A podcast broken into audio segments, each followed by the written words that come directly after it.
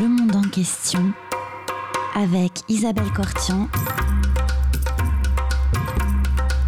Comprendre le monde tel qu'il est et tel qu'il n'est pas. Bonjour à toutes et à tous et bienvenue sur Radio Cause Commune 93.1 dans le monde en question. Aujourd'hui, j'ai le plaisir de recevoir Agnès Chabla-Bello et Michel Catala. Bonjour Agnès Chabla-Bello. Vous êtes chef du Centre des archives diplomatiques de Nantes et euh, paraît sous votre direction un ouvrage aux éditions euh, Autrement qui s'intitule La France et le monde méditerranéen dans lequel, sous votre direction, vous-même et plusieurs autres historiens retracent cinq siècles d'histoire à travers, vu à travers les archives diplomatiques françaises. Euh, Michel Catala, bonjour. Bonjour. Vous êtes professeur d'histoire contemporaine à l'Université de Nantes, directeur de l'Institut d'études européennes et globales Alliance Europa, et vous avez contribué aussi au présent ouvrage dont nous allons parler pendant cette émission. Alors, on va peut-être commencer par euh, vous demander, euh, je m'adresse en premier lieu bien à, vous, Agnès Chablabello, qu'est-ce que c'est que le CADN, le Centre des archives euh, euh, des archives diplomatiques de Nantes alors, le CADN est un des deux centres euh, où sont conservées aujourd'hui euh, les, archives diplomatiques, c'est-à-dire les archives produites par le ministère de l'Europe et des Affaires étrangères, aujourd'hui, auparavant ministère des Affaires étrangères. Oui. Et si l'on remonte encore dans le temps, secrétariat d'État euh, des, Affaires étrangères de, l'ancien régime. Donc euh, c'est depuis le XVIIe siècle, ces archives ont été conservées, d'abord dans un dépôt des archives, puis dans euh, différents, différents centres. Donc longtemps, ces archives ont été au, Quai d'Orsay, dans une aile qui porte toujours le nom d'aile des archives, qui avait été conçue à la fin du XIXe pour les conserver. Mais il s'est trouvé qu'après la, la Seconde Guerre mondiale, les archives se sont trouvés à, l'étroit, plus suffisamment de place pour les conserver au, Quai d'Orsay. Et donc euh, c'est comme cela que l'on a petit à petit euh, trouvé cette solution d'un second lieu de, conservation euh, à Nantes, donc à la fin des, années 60, au moment où le, ministère des Affaires étrangères a déconcentré une partie de ses services à Nantes, où il se trouve toujours. Hein, le, ministère des Affaires étrangères a un tiers de, ses effectifs d'administration centrale qui se trouvent à, Nantes. Oui, qui s'occupe en particulier des Français à l'étranger. Voilà, notamment, oui, avec notamment le, euh, service central d'état civil, qui est le service le plus connu euh, de ceux qui se trouvent à, Nantes. Et donc le, CADN a d'abord été un dépôt, vraiment un lieu où on ne faisait que euh, euh, les, archives. Pendant cela, pendant une vingtaine d'années, et puis euh, depuis, la, depuis 1986, euh, c'est devenu un centre d'archives de plein exercice, notamment avec l'ouverture d'une salle de lecture ouverte au, public, et puis petit à petit un, enrichissement de, ces missions. Et aujourd'hui, donc c'est un centre qui participe à la, collecte des, archives, à leur, à leur traitement, le tri, le classement, l'inventaire Conservation. la conservation, bien sûr, et leur communication au public. Et puis, au fil du temps, le, périmètre de ce centre euh, s'est précisé. Et donc, aujourd'hui, nous conservons euh, ici les archives rapatriées euh, du réseau diplomatique français à l'étranger, c'est-à-dire des, ambassades, des consulats, des services de coopération et services culturels, donc qui viennent, lorsqu'ils n'ont plus d'utilité immédiate dans ces, euh, dans ces services. Ils sont rapatriés euh, en France, à Nantes. Et puis, à côté de ces archives, une petite particularité, nous conservons également euh, les archives des protectorats français en Tunisie et au Maroc, ainsi que du mandat donné par la Société des Nations à la France à la fin de la Première Guerre mondiale sur la, Syrie et le Liban. Oui. Euh, quelques mots, euh, nos, missions et euh, les, archives que nous conservons. Une question, Agnès Chabla-Bello. depuis quand l'État a-t-il pris l'habitude de conserver ses archives diplomatiques? Alors la, conservation des, archives diplomatiques, comme celle d'autres euh, départements ministériels, euh, s'est organisée le, sous le règne de Louis XIV. Les premiers dépôts d'archives, dépôts d'archives de la guerre, de la marine et des affaires étrangères se sont organisés à cette, cette époque-là cela correspond à une période d'affermissement du, pouvoir et donc un moment où l'on considère que les archives euh, relèvent du, domaine public, euh, sont indispensables au bon fonctionnement de, l'administration et donc euh, qu'il n'est plus question, comme cela se faisait auparavant, que les ministres partent avec leurs archives lorsqu'ils quittent leurs leur fonctions. Donc à partir de ce moment-là, elles doivent, rester dans les, les bureaux et dans les dépôts qui sont euh, constitués pour, euh, les conserver. D'accord. Et alors, quels sont les, les, documents donc que, désormais doivent remettre les personnes qui quittent les fonctions dans leurs postes euh, diplomatiques et, et autres? Qu'est-ce que vous conservez dans ces archives à Nantes? Alors le premier, euh, premier type de document qui est vraiment au cœur euh, des, archives que nous conservons, ce sont, c'est la correspondance diplomatique bien sûr, donc la correspondance échangée entre le ministre et euh, ses ambassadeurs, ses consuls partout dans, le monde. Euh, cette, euh, cette, correspondance a pris euh, des formes variées au fil du temps. Hein. donc les, dépêches que l'on va trouver sous l'Ancien Régime, au 19e, vont petit à petit être remplacées par des télégrammes diplomatiques à la fin du 19e mhm. Et puis bah, aujourd'hui, maintenant, ces, mêmes euh, notes diplomatiques sont, dématérialisées et sont échangées sur, euh, des messageries euh, fonctionnelles sécurisées. Mais donc la, correspondance est vraiment au, cœur de ces archives diplomatiques, mais à côté de cela, on peut avoir des documents de, toutes sortes, et le, livre le, montre. Des documents euh, figurés, des photographies, des cartes, euh, parfois des dessins, on ne sait plus. Et puis des, documents différents lorsque l'on passe dans le domaine du, des consulats, avec notamment des, registres, registres de, délivrance de, de passeports, de visas, les registres qu'on appelle des registres d'immatriculation dans lesquels les personnes qui se trouvent à l'étranger peuvent se faire inscrire pour être connues euh, du, consulat dont, dont elles relèvent. Voilà. Et puis encore bien d'autres types de documents. C'est vrai que pour certains on a des, séries continues, puis après on peut avoir des, documents parfois un peu exceptionnels qui vont qui peuvent être uniques en, leur genre. Et alors, quel, euh, type euh, d'image euh, donne, on peut voir à travers votre livre notamment que vous nous, l'ouvrage que vous présentez sur quelle idée ça nous donne de la constitution et l'expansion du réseau diplomatique français à l'étranger? Alors, les, les, archives que nous conservons euh, sont bien sûr l'image euh, de la construction de ce, de ce réseau. Euh, elles, elles, sont le reflet, alors notamment pour la Méditerranée, de, l'ancienneté de la, de la, constitution du réseau diplomatique, des, mhm. premiers établis dès le, dès le XVIe siècle, des premières, des premières ambassades. Après, elles euh, peuvent apporter un reflet euh, incomplet parce que malheureusement les, vicissitudes de l'histoire euh, ont pu faire qu'on ne conserve pas l'intégralité de, de, la, de la production documentaire. oui, certaines ont pu être détruites ou bien Exactement, et, ou avoir été conservées dans de mauvaises conditions et de ce fait avoir, avoir disparu. Puis parfois aussi les incidents et les accidents de, l'histoire euh, euh, qui ont pu euh, provoquer effectivement la disparition de, certaines, de certaines archives. Alors, euh, je vais peut-être passer la, parole à, Michel euh, Catala pour euh, lui demander, effectivement, à travers ces archives, comment on peut se rendre compte de, de, leur rôle et de leur importance. Et puis, il y a une petite question peut-être qui peut être intéressante. Comment, lorsqu'il y avait des colonies dans le monde, des colonies dans, dans le monde méditerranéen, des colonies françaises, comment s'est passé le partage des archives au moment de la décolonisation et de l'accession à l'indépendance?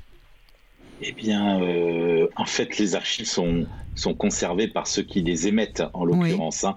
c'est-à-dire dans notre cas par le ministère des Affaires étrangères, puisqu'en France, les archives publiques doivent être déposées aux archives nationales, mais il y a trois ministères qui les conservent et qui ont leur propre, propre système euh, d'archives et de, euh, conservation des archives. Donc, ce sont les affaires étrangères avec le centre de la Courneuve pour les services centraux et le centre de Nantes euh, dont on parle aujourd'hui pour les services extérieurs, on va dire, ou les postes diplomatiques et consulaires à l'étranger. Puis il y a également euh, le ministère de la Défense et le ministère des Affaires économiques et financières qui euh, conservent ces archives. Euh, dans notre cas ici, pour le, pour le monde colonial, les archives sont conservées en partie à Nantes, notamment pour les archives des protectorats et des mandats. Alors les protectorats de France au Maroc et en Tunisie euh, qui dépendait du ministère des Affaires étrangères, puisqu'il s'agissait de protectorat, et donc la France avait, avait établi une protection sur un État euh, qui euh, continuait d'exister, certes totalement dominé par la puissance coloniale, mais donc du coup la France gérait le Maroc et la Tunisie en envoyant un résident général qui dépendait du ministre des Affaires étrangères.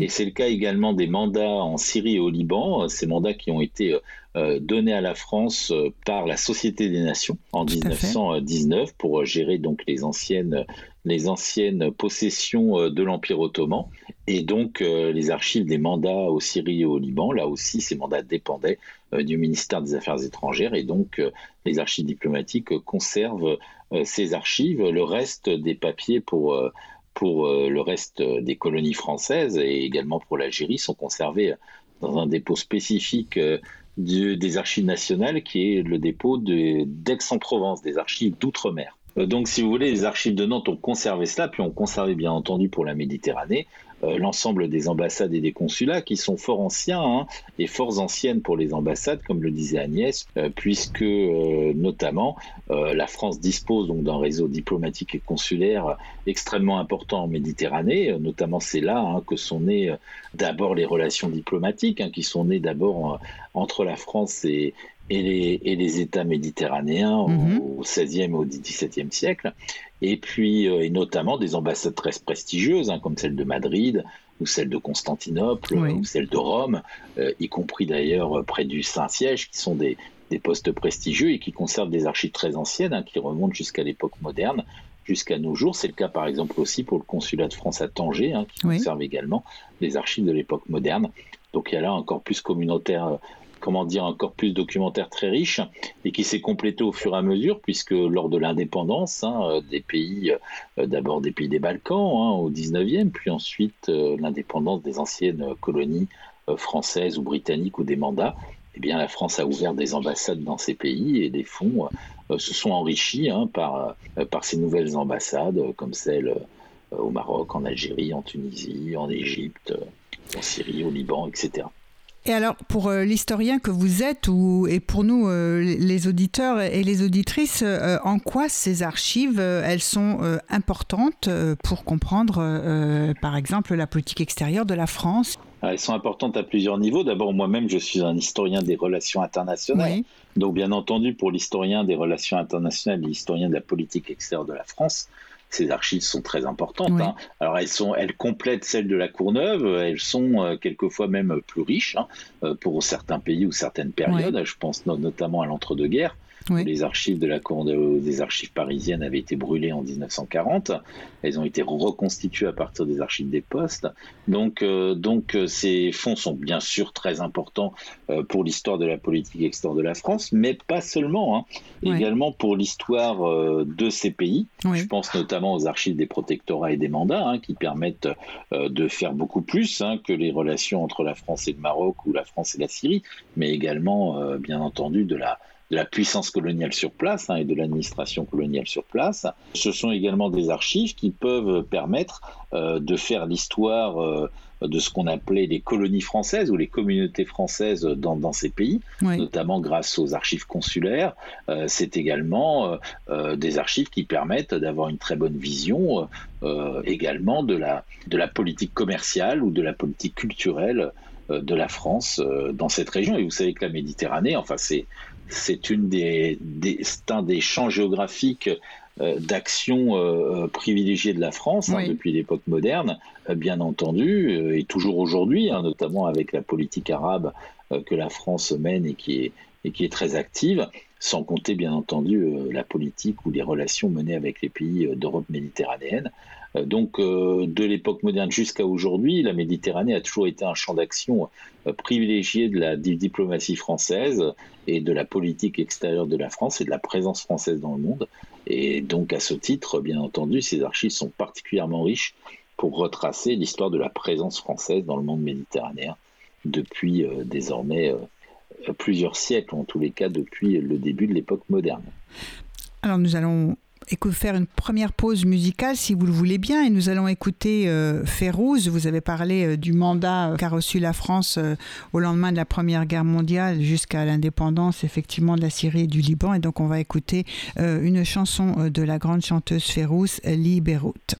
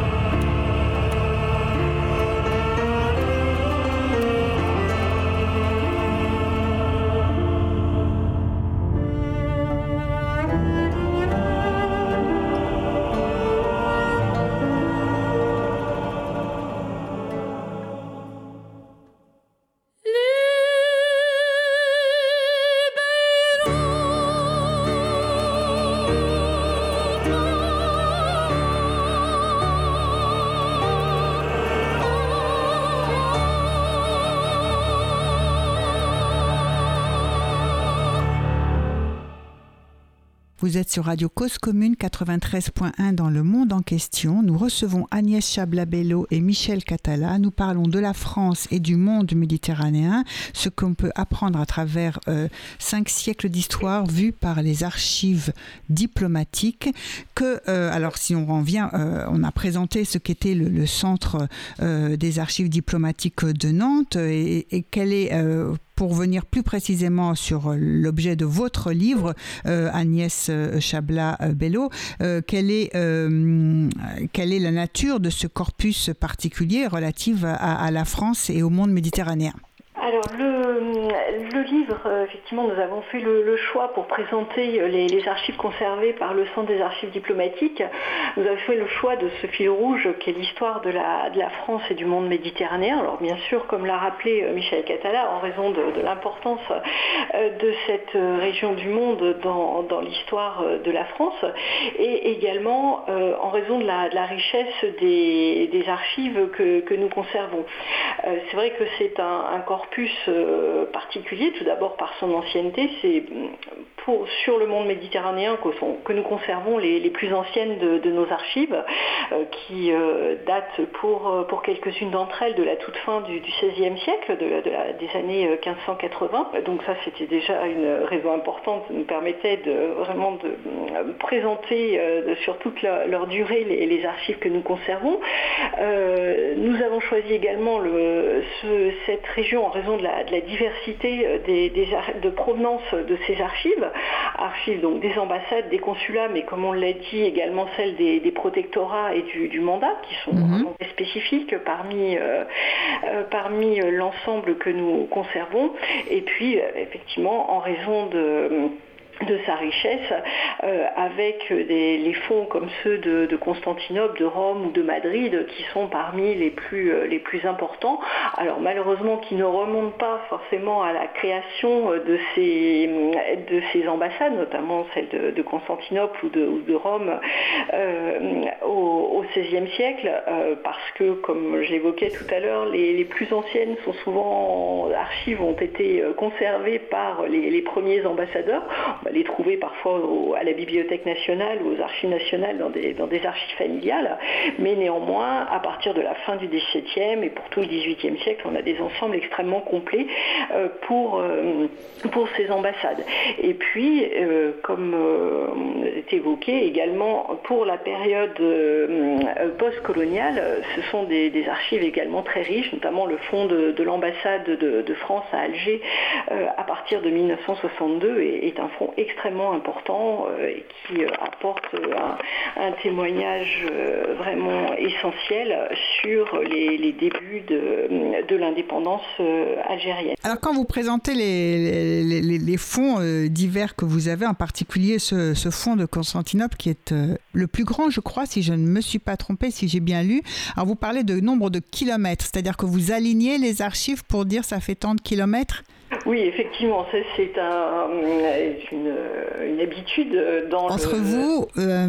on est bibliothécaire, on va donner un nombre d'ouvrages pour permettre de donner une idée de l'importance. Euh, dans le, en archive, effectivement, on va parler en mètres linéaires, en kilomètres linéaires, c'est-à-dire qu'on aligne toutes les étagères euh, qui se trouvent dans nos, dans nos magasins. Ah, ce sont les étagères que vous alignez. voilà, c'est ainsi qu'on on aboutit. Si vous avez euh, sept étagères d'un mètre linéaire les unes au-dessus des autres, ça fera 7 mètres linéaires et on va continuer comme ça en additionnant euh, l'ensemble des, rayonnages que l'on que l'on conserve. Et donc c'est ainsi qu'à Nantes, pour l'ensemble des, archives historiques que nous conservons, on aboutit à 32 km linéaires euh, d'archives. 32 km, mais je crois que euh, alors celles de Constantinople, elles font combien de kilomètres? C'est pas une colle du tout que je vous pose, c'est moi-même qui ai oublié. Je sais que je l'ai lu, mais j'ai oublié. Oh là, alors attendez. Non, mais c'est pas, c'est pas, c'est pas du tout. Euh, parce que effectivement, les, archives de Constantinople, elles sont. Euh, c'est le fond le plus important. Hein. Les archives de, de l'ambassade, toute la correspondance avec euh, ce qu'on appelait les échelles du Levant, donc toutes les, comment tous les consulats se trouvant au sein de, de l'ancien empire ottoman. Donc, D'où ils dispersaient à travers tout ce territoire-là, effectivement. Alors qu'il y a l'ambassade simplement ben, à Constantinople, en l'espèce. Et en revanche, il y a des, consulats dispersés avec les consuls qui écrivent leurs dépêches, qui envoient leurs dépêches et qui peuvent commenter l'actualité. Ou, aussi, quand on parlait, Michel Catala, de, la documentation importante, il y a des photographies aussi qui permettent d'avoir une idée précise de comment vivaient les gens. Ou... Oui, tout à fait. Oui, les archives, c'est vrai, comme l'a dit Agnès, sont, sont d'abord et, et principalement tout ce qu'on appelle la correspondance diplomatique et consulaire. Parfois cryptée, on n'en a pas parlé, parfois cryptée, donc vous montrez des tables de cryptage. oui, chiffrées, oui. Comme on disait à l'époque, chiffré, oui. Et d'ailleurs, je crois que ça s'appelle toujours comme ça, Agnès, aujourd'hui. Hein, le chiffre, hein, c'est toujours l'appellation officielle des services, même si on ne se sert plus des mêmes techniques. Et alors, euh, vous racontez que euh, chaque, chaque, bah, chaque ambassadeur partait avec dans sa valise plusieurs chiffrages, au cas où quelqu'un déchiffre, enfin, quelqu'un aurait pu décrypter le, chiffrage, justement, on en change. C'est ça? Agnès oui, effectivement, les, tables de, chiffrement et de déchiffrement, donc le principe euh, consiste à, remplacer des mots par des chiffres, et donc lorsqu'on reçoit euh, une euh, dépêche qui va être constituée uniquement de chiffres, de faire la correspondance entre ces chiffres et les mots qui sont derrière. bien sûr, ces, tables étaient, étaient changées régulièrement pour, effectivement éviter tout risque de, de déchiffrement par des puissances euh, qui n'avaient pas à connaître euh, le contenu de ces, de ces courriers. Oui. Euh, Michel Catala, est-ce qu'à travers ce, corpus France et monde méditerranéen, de ce corpus d'archives diplomatiques, on se rend compte de l'enjeu que représente la Méditerranée pour la France? Ah, complètement, oui, et à plusieurs niveaux et, selon les périodes. Alors moi, je suis plutôt un spécialiste du XXe siècle, donc c'est plutôt dans cette direction euh, que vont euh, mes recherches et mes études. Mais effectivement, oui, euh, les fonds des archives diplomatiques de Nantes permettent bien de, j'allais dire, de, de voir selon les périodes et selon les époques des enjeux. Alors certes, des relations bilatérales, bien entendu, entre les différents pays et entre la France et ces pays, mais également sur des grandes questions thématiques ou des grandes questions qui, j'allais dire, concernent Hein, l'ensemble du monde méditerranéen et l'histoire euh, de la France, de l'Europe et du monde méditerranéen. Alors je pensais notamment aux questions migratoires hein, qui sont présentes à, de nombreuses reprises euh, dans le livre. Oui, parce que ce qu'on se rend hein. compte effectivement que le, fait migratoire d'abord a toujours existé. Oui, oui, oui, il a toujours existé, notamment là aussi euh, au XXe siècle, puisque après la Première Guerre mondiale, la disparition des grands empires, notamment l'Empire ottoman, mais également euh, l'Empire russe, euh, vont euh, créer finalement des conflits, hein, des guerres, des conflits, des révolutions. Qui, vont, qui vont aboutir à des, à des flux migratoires assez importants, qui concernent des flux qui vont vers la France. Hein. On pense notamment aux réfugiés russes, mais qui passent souvent par Constantinople. On pense également aux réfugiés arméniens, donc qui concernent, qui vont vers la France, mais qui vont également vers les territoires contrôlés par la France, notamment vers le, les mandats hein, de Syrie et du Liban en direction de la Turquie vers ces mandats. Euh, donc bien entendu, il faut, euh, j'allais dire forcément, euh, gérer ces flux, tenter, tenter d'accueillir ces migrants, j'allais dire traiter également la question toujours délicate de leur identité et de leur nationalité. Hein, vous savez notamment pour les pour ceux qu'on appelle désormais les réfugiés apatrides. Hein, euh, la Société des Nations va créer un passeport spécifique, le passeport Nansen, qui, euh, qui sert à, identifier, qui permet à ces, à ces personnes de, de se déplacer, de voyager. Euh, on pense également bien sûr à l'enjeu des réfugiés espagnols en 1939, hein, qui est un enjeu très important. Pendant la guerre d'Espagne, oui. Pendant la guerre d'Espagne, il, il, y a quelque chose fait par un jeune doctorant de Nantes une, notice qui concerne la protection des, des personnes, euh, euh, comment dire, des personnes poursuivies, hein, notamment par, euh, par les franquistes, mais aussi par les républicains qui sont protégés dans les, dans les ambassades et dans les consulats. Mhm. il y a également, bien entendu, ensuite, hein, après la Seconde Guerre mondiale, euh, euh, toute la question euh, des rapatriements coloniaux, hein, et notamment des retours hein, des Français, mais pas seulement d'Afrique du Nord, mais aussi d'Égypte. On oublie trop souvent après la crise de Suez, même si les flux sont bien sûr beaucoup moins importants. C'est également le cas, bien entendu, de la question migratoire, notamment entre les pays maghrébins et la France après 1962, hein, qui, qui est une source de d'inquiétude et également souvent de tensions entre ces pays et la France. donc on a là, j'allais dire, beaucoup d'exemples hein, qui montrent finalement comment la question de ces flux migratoires reste durant tout le XXe siècle une question extrêmement sensible et, et la France doit, doit y faire face, doit la gérer euh, directement ou alors euh, plus indirectement, mais en tous les cas, euh, on voit bien que durant toutes ces périodes, avec des intensités différentes, pour des motifs différents également, hein, les migrations sont un, sont un point essentiel dans l'histoire de la Méditerranée, donc essentiel aussi pour, pour la France qui doit les gérer ou les subir hein, selon, selon les, les, cas. Donc c'est une question importante. Alors on pourra en parler on pourra en trouver beaucoup d'autres. Hein. Je pense notamment à tout ce qui concerne l'influence culturelle de la France hein, en Méditerranée, euh, qui là aussi fait office euh, de plusieurs euh, de plusieurs notices intéressantes. Je pense aux, établissements d'enseignement en Espagne ou à la politique d'influence que la France mène dans le monde arabe.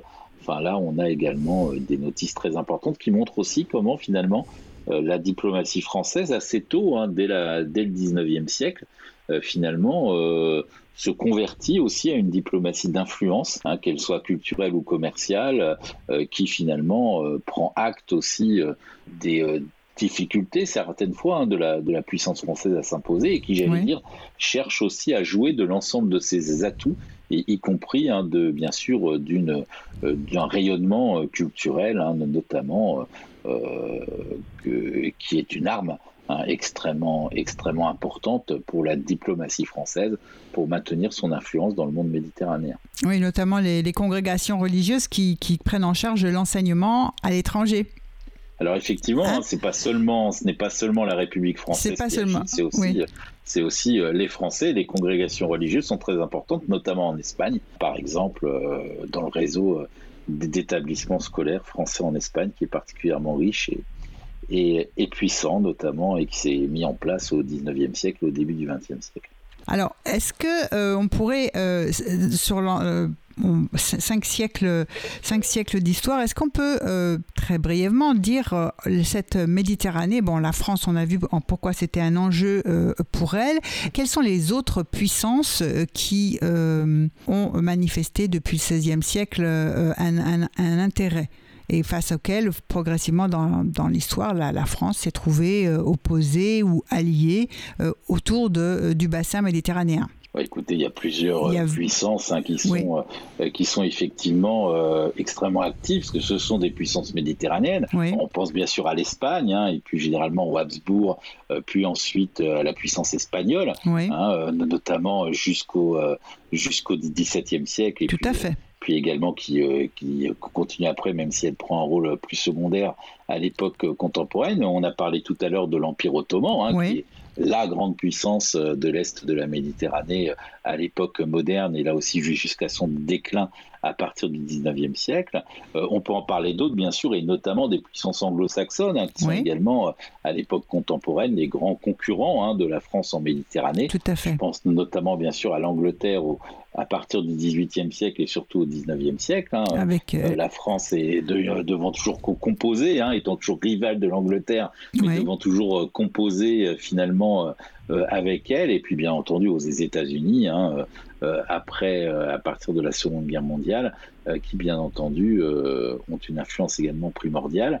donc la France, si vous voulez, a toujours un rôle de grande puissance en Méditerranée, mais n'est jamais non plus en position, on va dire... n'est jamais l'acteur unique n'est jamais l'acteur unique et même quelquefois un acteur principale ou à certaines périodes plus secondaires, euh, en fonction d'ailleurs souvent hein, de euh, comment dire d'événements hein, qui se passent en dehors de la Méditerranée. Hein. Je pense notamment aux, difficultés françaises d'après la guerre de 1870 euh, pour maintenir son influence en Égypte par exemple, ou alors bien sûr aux difficultés post 1945 avec la décolonisation, mais qui viennent avant tout et d'abord de la défaite française contre l'Allemagne en 1940.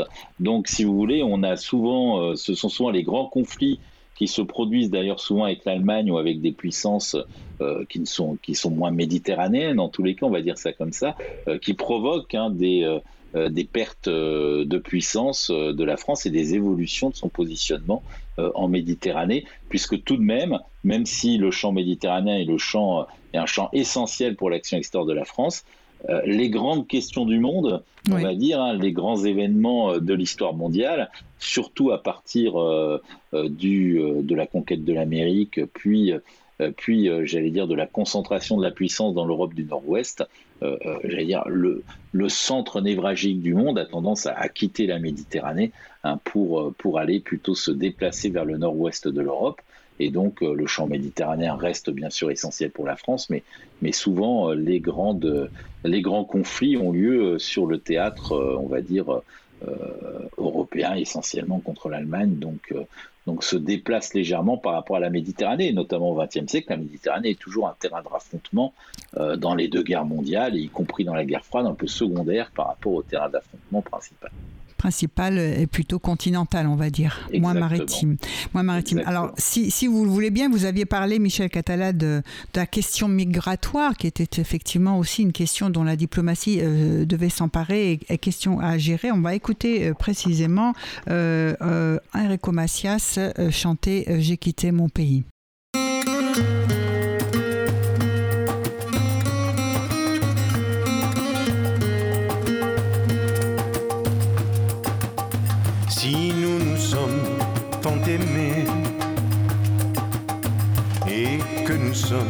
Séparés. Non, ce n'est pas que je peux me passer d'elle. Je suis resté fidèle.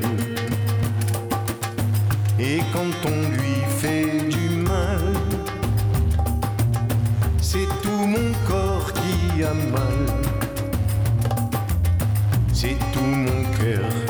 se tord, elle est si belle je suis resté fidèle. J'ai tant rêvé de ce voyage. On m'a défendu le passage. Moi qui n'avais dans mes bagages qu'une mémoire et des images. Elle m'attendait, je le sais. Un parfum que je connais. Et la couleur de ce ciel au-dessus d'elle, la douleur sous le miel. La fête n'était pas secrète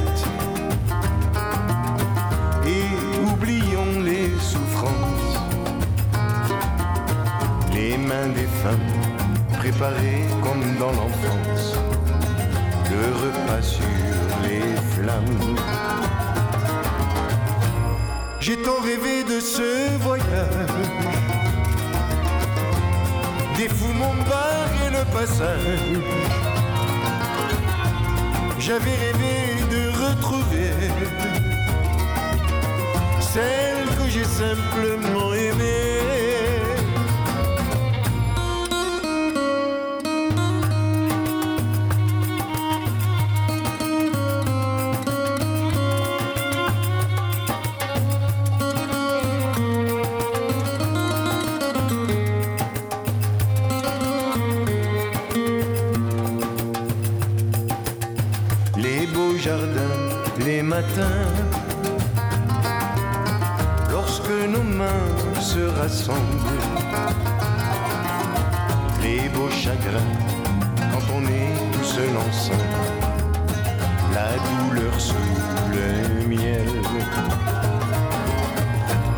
Je ne l'ai pas fait ce voyage,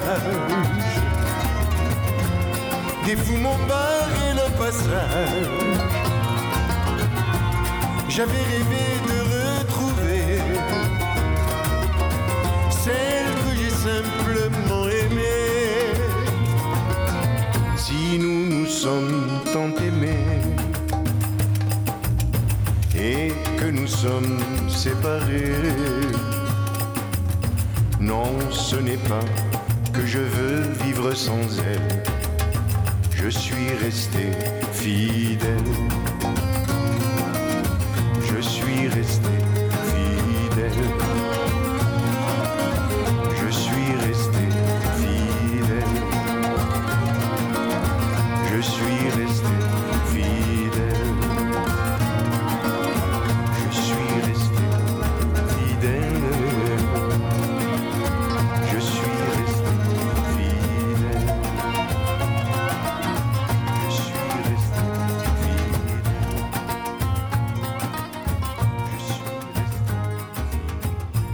Radio Cause Commune 93.1 dans le monde en question. Nous recevons Agnès Chabla-Bello, euh, qui est le chef du Centre des archives diplomatiques de Nantes. Et nous recevons également Michel Catala, historien professeur euh, d'histoire contemporaine et directeur de l'Institut d'études européennes et globales Alliance Europa à l'Université de Nantes. Vous publiez ensemble et sous votre direction, Agnès Chabla-Bello, un livre qui euh, s'appelle La France et le monde méditerranéen. On va, si vous le voulez bien, dans cette dernière partie de l'émission, parler peut-être euh, plus précisément de certains, de certains, de certains points, de certaines choses que, que nous donnent les, de, certaines idées que nous donnent les archives. Euh, parlons par exemple euh, Salonique à un moment donné. on découvre parce que des tas de petits détails, c'est ça qui est passionnant, des, choses euh, très précises qu'on a tendance à oublier. Ça nous amène à, voir effectivement non plus simplement l'histoire dans ces grandes lignes, mais plus précisément. Alors sur Salonique, qu'est-ce que, que, nous apportent les archives euh, que vous avez, euh, que vous présentez dans cet ouvrage, Agnès Chabla-Bello? Alors sur, euh, sur Salonique, effectivement, nous, nous présentons un, dessin, donc un document relativement rare dans nos fonds, qui est un projet de, chapelle euh, du, cimetière euh, français de, de, Salonique. Alors, au travers de, ce document, ce que nous avons voulu rappeler, c'est le, souvenir du, du front d'Orient, de ce théâtre d'opération de la Première Guerre mondiale qui souvent passe au second plan, mais qui a été extrêmement important. Il y a eu des dizaines de milliers de ce qu'on a appelé les poilus d'Orient euh, qui ont combattu euh, sur ce front pendant toute la durée de la, de la Première Guerre mondiale et même au-delà, puisque ensuite euh, ils ont été amenés à combattre aux côtés des, Russes blancs, puis ensuite dans le conflit qui a opposé la, Grèce et, l'Empire ottoman au tout début des, années 20. Oui, puisque la guerre mondiale, effectivement, la Première Guerre mondiale, elle s'arrête pour les Français 14-18, mais elle se poursuit aussi à, l'extérieur, en particulier euh, en Méditerranée, comme vous venez de le, faire remarquer. Euh, ce front d'Orient, euh, oui, qu'on connaît moins bien, mais qui, qui a été légèrement, enfin, où on, a, on mourait un petit peu moins, qui a été moins violent, mais tout de même assez violent pendant la Première Guerre mondiale. Oui, oui, Alors avec euh, effectivement aussi beaucoup de, soldats qui sont parfois morts, morts de, de maladie et pas seulement euh, au, combat. Et donc, euh, donc très, très rapidement pendant la guerre, on a choisi un lieu, donc dès, 1916, pour accueillir les tombes des, soldats alliés qui, qui, qui meurent à ce, à ce moment-là. Et donc c'est dans le quartier de Zeitenli qui était le, lieu du, du camp, des camps euh, militaires euh, alliés. Et donc ce, cimetière euh, accueille les, dépouilles des soldats français, mais aussi britanniques, italiens, russes ou, serbes, qui ont été réunis, surtout pendant les, années qui ont suivi la fin de la, Première Guerre mondiale. ce document est aussi une manière de, rappeler une des, missions des, consulats qui souvent sont chargés de l'entretien des cimetières militaires qui se trouvent un peu partout dans le monde et dans lesquels euh, peuvent être inhumés euh, des, soldats français. donc aujourd'hui encore, euh, ce cimetière allié de, Salonique dépend de, la diplomatie française et qui a notamment mené une réhabilitation voilà, voilà quelques années de, ce cimetière. Merci. Michel Catala, euh, vous avez dit que vous êtes plus spécialiste de, l'histoire contemporaine et euh, vous en particulier euh, sur que nous apprennent ces archives sur la, politique arabe de la France, en particulier après 1956. Rappelons tout de même 1956, le canal de Suez, la crise de Suez. Oui, oui, oui, il y a de je, crois, euh, Agnès euh, l'a dit, et euh, il y a une grande richesse de documentation dans cet ouvrage. Je pense que c'est vraiment ça qui est extrêmement intéressant, comme on l'a dit, mis à part la correspondance diplomatique qui s'y trouve et qui est très présente. Il y a également des dessins, des plans, des photographies, des brochures de propagande, des, enfin, il y a tout un, tout un ensemble de documentation qui montre toute la richesse de ces archives et tout, et tout leur intérêt. Hein, euh, et, je crois notamment euh, que euh, sur, sur les relations entre, entre, entre la France et, et le monde arabe, hein, et notamment après la Seconde Guerre mondiale, il y a là aussi des documents très intéressants. Je pense notamment aux collections photographiques hein, sur l'histoire du Maroc et de la Tunisie. Il y, a, il, y a une, il y a une collection photographique, notamment sur le Maroc, qui, qui est particulièrement riche. Hein. Euh, et, je pense euh, aussi euh, finalement à, tout, à tous les documents que l'on voit dans, dans, l'ouvrage et qui cherchent à, présenter au-delà des photos, par des cartes, par des plans, hein, l'ensemble, l'ensemble des, des, des, aspects finalement de l'action de la France dans ces pays. moi, j'ai beaucoup aimé, certes, la présence extrêmement extrêmement forte, hein, mais c'est normal vu les archives qui sont conservées à Nantes, euh, des mandats et des protectorats et de l'Afrique du Nord et j'allais dire de l'ensemble du monde arabe. Euh, j'ai beaucoup aimé également, et je trouve que c'est extrêmement intéressant, de voir à travers ces archives un peu euh, les, les, grandes dynamiques hein, de, la, présence française sur place, notamment euh, la dynamique finalement, on va dire, euh, de la colonisation euh, au 19e et, au premier 20e siècle, puis ensuite les difficultés de la décolonisation. Hein. là aussi, il y a des notices extrêmement intéressantes sur la, décolonisation de l'Afrique du Nord, sur la crise de Suez également, hein, avec là aussi des documents extrêmement intéressants. Et puis ensuite, à partir de la fin de la guerre d'Algérie, eh bien, les tentatives, les, les euh, les, actions que mène la France euh, pour euh, mettre en place une nouvelle politique arabe. Il y a des notices extrêmement intéressantes. Pourrez les lire notamment sur, sur la remise en place ou sur le renouveau de la politique franco-égyptienne notamment à travers euh, l'outil exceptionnel euh, des fouilles archéologiques en Égypte. Tout à fait. C'était, c'était une façon de, de sortir d'abord de, de ce mauvais épisode de la crise de Suez, où il était quand même question de renverser Nasser. Hein. Voilà, puis c'est une, une, manière de retrouver. Bon, la France a dû, après son expédition militaire malheureuse, a dû. A dû Avec la Grande-Bretagne, euh, oui. Voilà, a dû quitter la scène égyptienne. Euh, et puis ensuite, euh, les relations sont restées très tendues jusqu'à la fin de la guerre d'Algérie. Et c'est justement une des priorités aussi de la politique du général de Gaulle, d'essayer de, de, restaurer des relations de confiance avec le monde arabe. Alors ça se passe effectivement, on l'a vu par exemple avec, avec l'Égypte, ça se passe également il y a d'autres exemples intéressants sur les tentatives de retrouver une politique de coopération avec l'Algérie. Euh, euh, Agnès a dit tout à l'heure euh, combien les archives de l'ambassade de France à Alger sont riches hein, pour la période des années 60 puis ensuite.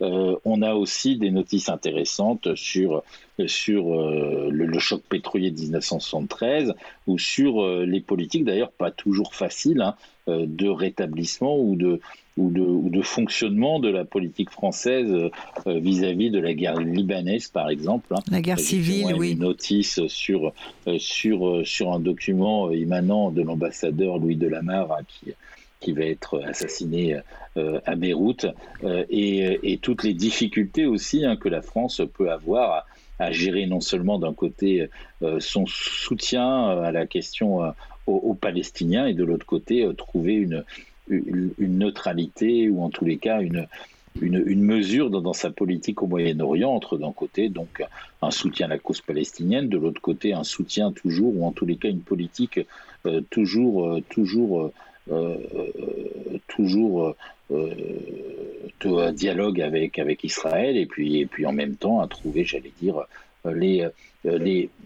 une voie médiane dans un conflit extrêmement sévère où la France a, subi, notamment dans les années 80, hein, euh, quelques déboires, comme vous le savez. Euh, donc, euh, donc tout ça est extrêmement intéressant et montre finalement l'évolution hein, de la politique française vis-à-vis du monde arabe, hein, entre d'un côté donc expansion coloniale, puis ensuite retrait, et puis enfin essayer de retrouver une influence par d'autres moyens dans les années 60 et 70. Oui.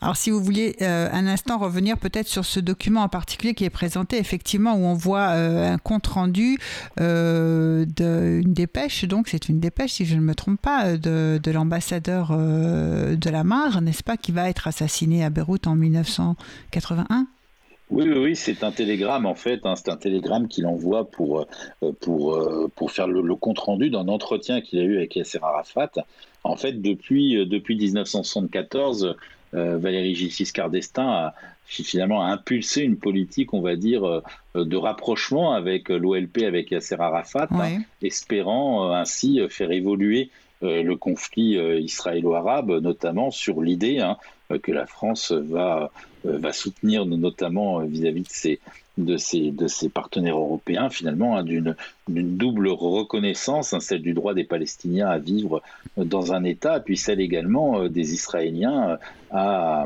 à, et du droit d'Israël à exister, hein, puisque c'était aussi une remise en cause. Donc autour de cette double reconnaissance, la France cherche à, euh, cherche à la, à, promouvoir cette solution et cherche à, s'appuyer notamment sur ce dialogue avec Yasser Arafat pour, pour avoir un, un, rôle, j'allais dire, de médiation dans le conflit israélo-palestinien et dans le conflit libanais, évidemment, et comptant un peu sur une évolution plus modérée hein, de Yasser Arafat dans ces conflits. Et Louis Delamarre, présent à, à Beyrouth, hein, bien sûr, euh, et, le lien finalement avec euh, Arafat qui, qui, qui est réfugié euh, sur place hein, jusqu'à jusqu'à la guerre avec Israël en 1982, où d'ailleurs la France permettra le retrait des soldats palestiniens de Beyrouth puis de Tripoli.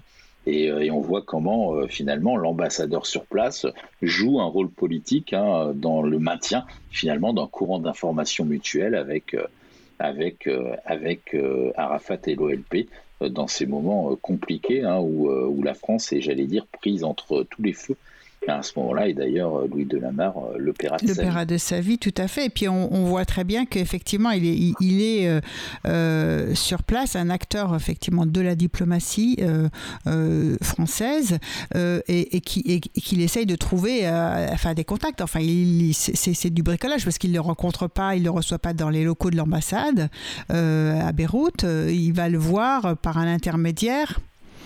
Bah, c'est toujours une, situation un peu compliquée, hein, parce qu'effectivement, euh, il n'y a pas, il n'y a pas encore de reconnaissance officielle, ou en tout, cas, hein, donc il faut effectivement euh, trouver, trouver des voies d'un contact qui soient, euh, j'allais dire, suffisamment officieux, ou en tous les cas, qui ne passent pas par le canal des rencontres officielles entre entre, entre puisque Yasser Arafat, même, même sur place, hein, sa situation est très complexe, puisque que bien sûr, il ne représente absolument pas le Liban, euh, mais plutôt euh, les réfugiés, les combattants palestiniens. Donc voilà, donc c'est une situation complexe, c'est une guerre civile extrêmement compliquée. Et j'allais dire, le problème palestinien, bien sûr, et le conflit israélo-arabe viennent, viennent renforcer cette complexité.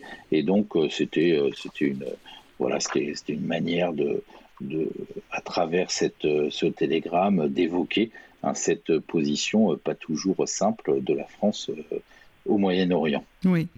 Euh, Agnès, euh, euh, Agnès Chablabello, vous voulez parler d'un autre, attirer l'attention en particulier sur un autre document que vous présentez, qui est présenté dans, dans, ce, dans cet ouvrage, La France et le monde méditerranéen, cinq siècles d'histoire vus par les archives diplomatiques? Alors, euh, parmi les documents dont que l'on peut, que l'on peut évoquer, euh, je, parlerai éventuellement d'un, registre des, passeports, euh, des passeports français de, justement du Haut Commissariat de France à, Beyrouth. 1932. ce, document est, intéressant parce qu'il est illustré de, photographies. C'est vrai que dans, ces registres, à partir du début du XXe siècle, on voit apparaître les, photographies qui viennent prendre la place du, signalement des, personnes euh, concernées. Et euh, de cette manière-là, au premier coup d'œil, on voit la, diversité des, personnes euh, qui sont amenées à être en contact avec, un consulat français, quel qu'il soit, autour de la Méditerranée, parce qu'on a parmi eux les Français, bien sûr, et également euh, les, protégés, euh, les protégés français, donc euh, qui peuvent être les, ressortissants des colonies françaises de, l'époque. la protection au point de départ, cela renvoie aux, capitulations octroyées par les, souverains ottomans à la France, et donc qui permettait également de protéger toutes les personnes qui travaillaient directement pour, pour l'ambassade. Puis au fil du temps, cette protection s'est un petit peu élargie, et donc ce sont toutes ces, personnes que l'on retrouve au sein de, ces archives consulaires et donc euh, qui, montrent bien que dans, nos archives, on va trouver la trace euh, de Français qui sont partis, qui ont habité euh, à un moment ou un autre un lieu, dans, un, dans un port ou dans un pays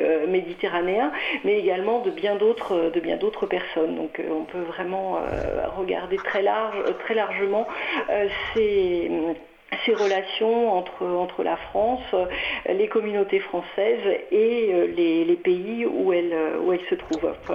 Je vous remercie Michel Catala. Vous voulez ajouter quelque chose?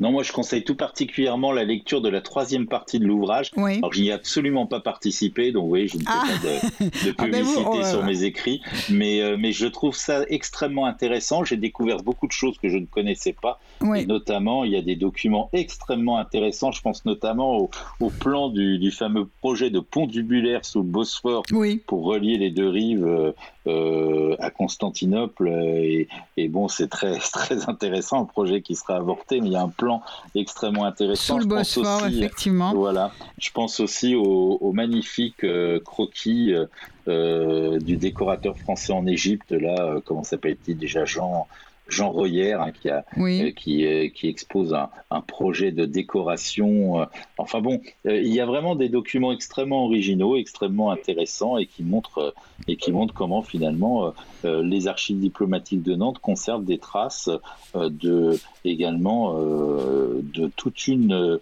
comment dire, toute une, toute une série, palette diverses d'actions techniques, scientifiques, culturelles, euh, voilà, et c'est, je pense, extrêmement intéressant et des documents, euh, voilà, qui sont, qui sont très parlants, je pense, et très intéressants. Alors, vous recommandez cette troisième partie en particulier, échange et coopération. Elle s'intitule échange et coopération, mais euh, je dirais. Je conseille aussi les autres. Oui, hein, oui, mais, et, je, vais le dire, ne vous inquiétez pas, Michel Catala. Je le dis aussi à votre place et aussi en votre nom à tous les deux.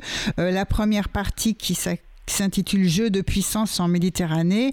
La seconde partie, elle, concerne davantage, ça s'appelle Des hommes et des sociétés. Donc c'est un ouvrage effectivement très varié dans lequel moi aussi j'ai appris énormément de, choses. Non mais c'est vraiment une mine extraordinaire. Et puis on peut ouvrir une page comme ça et, et découvrir euh, simplement. On n'est pas obligé de lire tout de A à Z, mais petit bout par petit bout. Et c'est non, c'est vraiment un très très bel ouvrage. Euh, je vous remercie euh, Michel Catala de votre participation à notre émission. Je vous remercie Agnès Chablabello de votre participation à l'émission. Je rappelle que tous les deux vous avez participé à la rédaction de cet ouvrage La France et le monde méditerranéen, cinq siècles d'histoire vus par les archives diplomatiques. Notre émission touche à sa fin.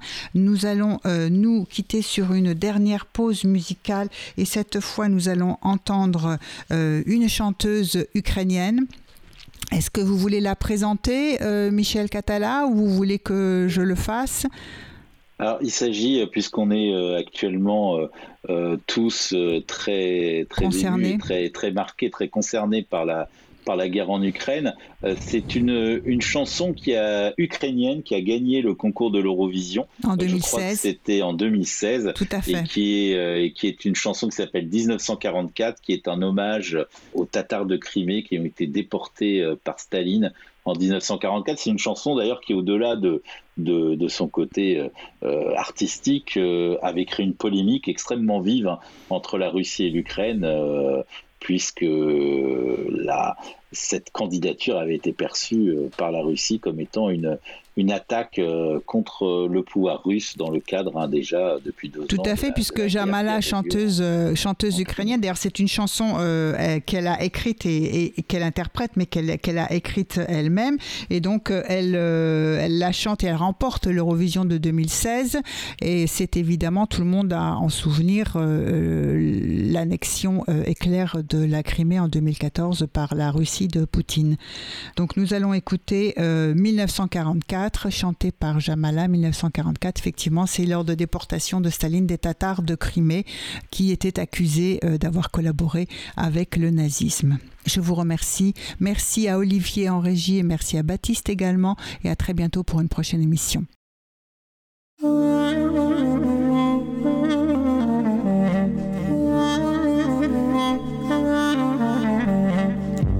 When strangers are coming, They come to your house. They kill you all and say, We're not guilty. Not guilty. Where's your mind? Humanity cries. You think you are God, but everyone dies. Don't swallow my soul. Our souls.